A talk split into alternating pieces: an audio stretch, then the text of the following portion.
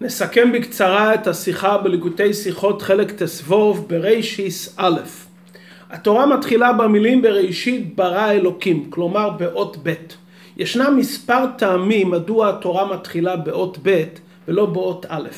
הסבר אחד בתלמוד ירושלמי, כי האות א' רומזת למילה ערירה, והאות ב' מרמזת למילה ברכה.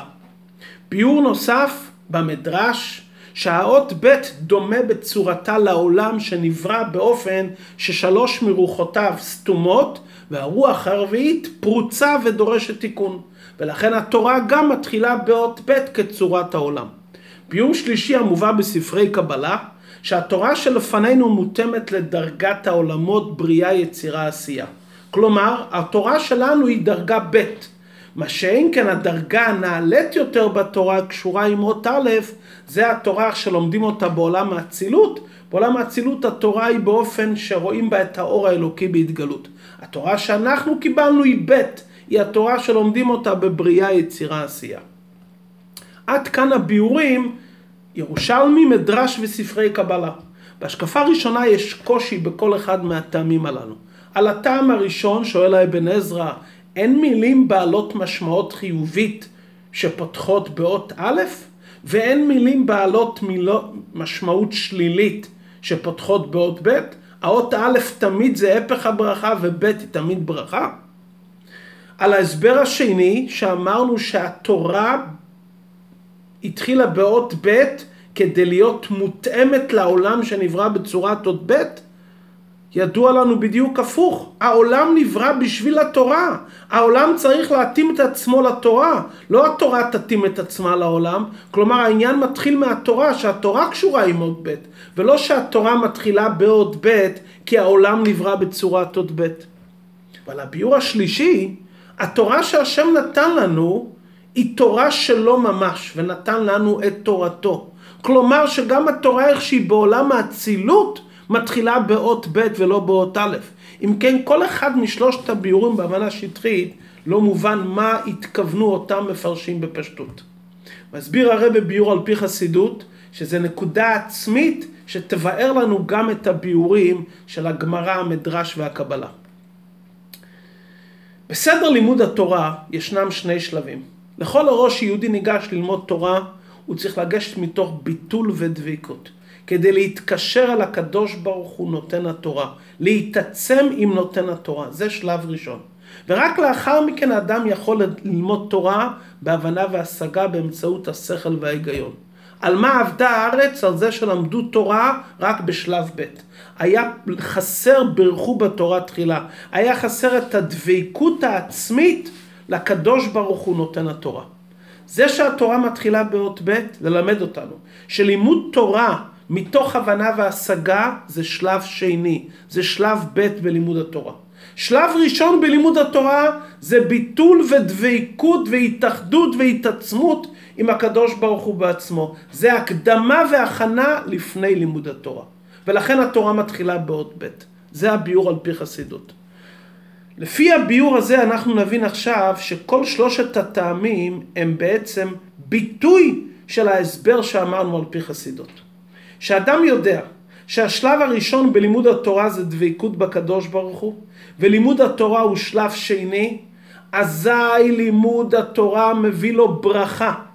ואם האדם חס ושלום מדלג על השלב האלף, שזה דבקות בתורה בעצמה, דבקות בנותן התורה, גם אם הוא ילמד תורה, שזה השלב השני, חס ושלום, הלימוד תורה שלו יהיה בחינת הפך הברכה. כי אם הוא מדלג על השלב של דבקות בקדוש ברוך הוא בעצמו, שזה השלב הראשון, התורה שהוא לומד נעשית לו הפך סם חיים. כדברי חז"ל זכה. אם הוא לומד תורה בזכות והוא מברך ברכת התורה ונדבק בנותן התורה, אזי הוא זוכה והתורה נעשית לו סם חיים. יש לו ברכה בלימוד התורה שהוא לומד. מה שאין כן אם הוא לומד תורה וחסר לו דבקות בנותן התורה, לימוד התורה שלו מביא לו חס ושלום הפך הברכה. הנקודה השנייה שדיברנו, שהעניין של התורה להשפיע בעולם, לסגור את הפרצה, לתקן את העולם. אם האדם לומד תורה בלי דבקות בנותן התורה, אין אפשרות שהוא יתקן את העולם. תיקון העולם, לסיים את הדברים הלא גמורים בעולם זה רק אם אדם זוכר שהוא לומד תורה ודבוק בנותן התורה. אז הלימוד התורה שלו יכול באמת לתקן את העולם.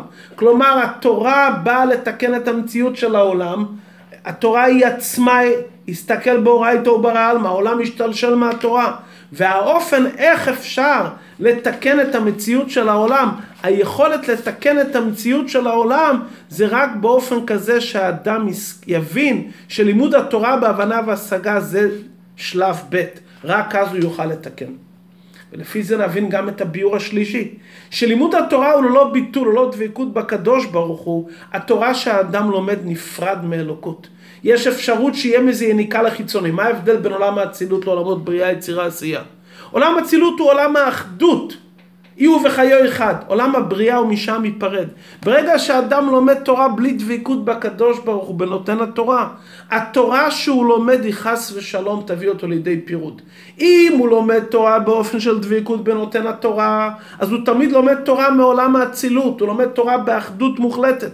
ובאחדות המוחלטת הוא ממשיך את התורה גם בבית, כי זה הרי המטרה. המטרה היא לקחת את האלף ולהמשיך בהבנה והשגה, לא להישאר רק בדביקות בנותן התורה. שהדביקות בנותן התורה תחדור בהבנה שבתורה, בהשגה שבתורה, בתיקון העולם, בזיכוך האדם, היינו הך. ברגע שהוא נמצא באחדות עם הקדוש ברוך הוא, כי יש לו את הנקודה של האלף של דבקות בנותן התורה, אז הוא יכול לתקן את המציאות של העולם ולזכח את עצמו ולהביא ברכה לו ולעולם. מהי הברכה? לאחד את המציאות של העולם, שהעולם איך שלומדים תורה בבריאה, יצירה, עשייה, יהיה מאוחד עם האלוקות איכשהו באלף בעולם האצילות. לפי זה נבין מדוע שחכמי ישראל שבעים הזקנים תרגמו את התורה ליוונית לתלמי המלך, בתרגום הם כתבו לו אלוקים ברא בראשית. ולמה הם לא תרגמו לו כפי שכתוב אצלנו? מכיוון שתרגום התורה ליוונית הוא היה לצורך אומות העולם. למה שייכים אומות העולם? רק לשלב ב'. אומות העולם שייכים רק להבנה שבתורה. הם לא שייכים לדבקות בקדוש ברוך הוא בעצמו. הדבקות עם נותן התורה, ישראל אורייתא וקודשא בריחו כול אחד, שייך רק אצל יהודי. לכן מה אצל הגוי, אצל אומות העולם האלף? האלף אצלו זה הבנה והשגה שבתורה. לכן הם תרגמו לו אלוקים ברא בראשית, כי אצל גוי הבנה והשגה, הדרכה שבתורה, לזה הוא שייך. הרי גוי שלומד תורה זה רק בשביל לקיים שבע מצוות בני נוח. כדי שהעולם לא יהיה ג'ונגל. אין אצל גוי את המציאות של דבקות בנותן התורה. זה שייך רק לעם ישראל. אז אצל יהודי ההבנה וההשגה שבתורה זה ב', זה מביא ברכה, זה מתקן את העולם, וזה גורם שהוא ילמד את התורה באחדות. אצל גוי ההבנה וההשגה שבתורה, כדי לקיים בפועל ולשמור על התקן של העולם, אצלו זה א', אין אצלו את הדרגה של הב'. אנחנו רואים פה נקודה מאוד מעניינת, שהביאור על פי חסידות מאיר את הביור איכשהו בקבלה, איכשהו במדרש ובתלמוד, שקולטים את הנקודה שעל האלף ובית, שהאלף זה אחדות עם נותן התורה, וב' זה שלב של הבנה והשגה, אז אפשר להבין מה שהמדרש אומר, ברכה, תיקון העולם, ובאופן שהתורה שלומדים תהיה מאוחדת עם נותן התורה, שהתורה איך שבאצילות תחדור בב'. זה קשור לשמחת תורה בו החלנו לקרוא את התורה, קודם רוקדים עם התורה ועם כתר שעל התורה, ריקוד עם התורה, והכתר שעל התורה זה האלף שבתורה, זה התחברות לעצם התורה. לאחר מכן קוראים בתורה, ממשיכים את הכתר שבתורה, את הריקודים, שזה חיבור לאלף שבתורה, לעצם התורה, שלמעלה מהבנה והשגה, עם זה מתחילים את שמחת תורה, ואחר כך קוראים בתורה, ממשיכים את האלף בתוך הבית. וזה כל העבודה של היהודי, להיות באלף, באחדות עם נותן התורה, ואת זה לגלות בתורה, בעולם, במציאות, להביא את האחדות במקום של הפירוד, להיות כמה שיותר קשור לאחדות עם נותן התורה, ואז בלימוד התורה, בתיקון האדם ובתיקון העולם, ממשיכים את האלף באות ב', אז מביאים ברכה לעולם.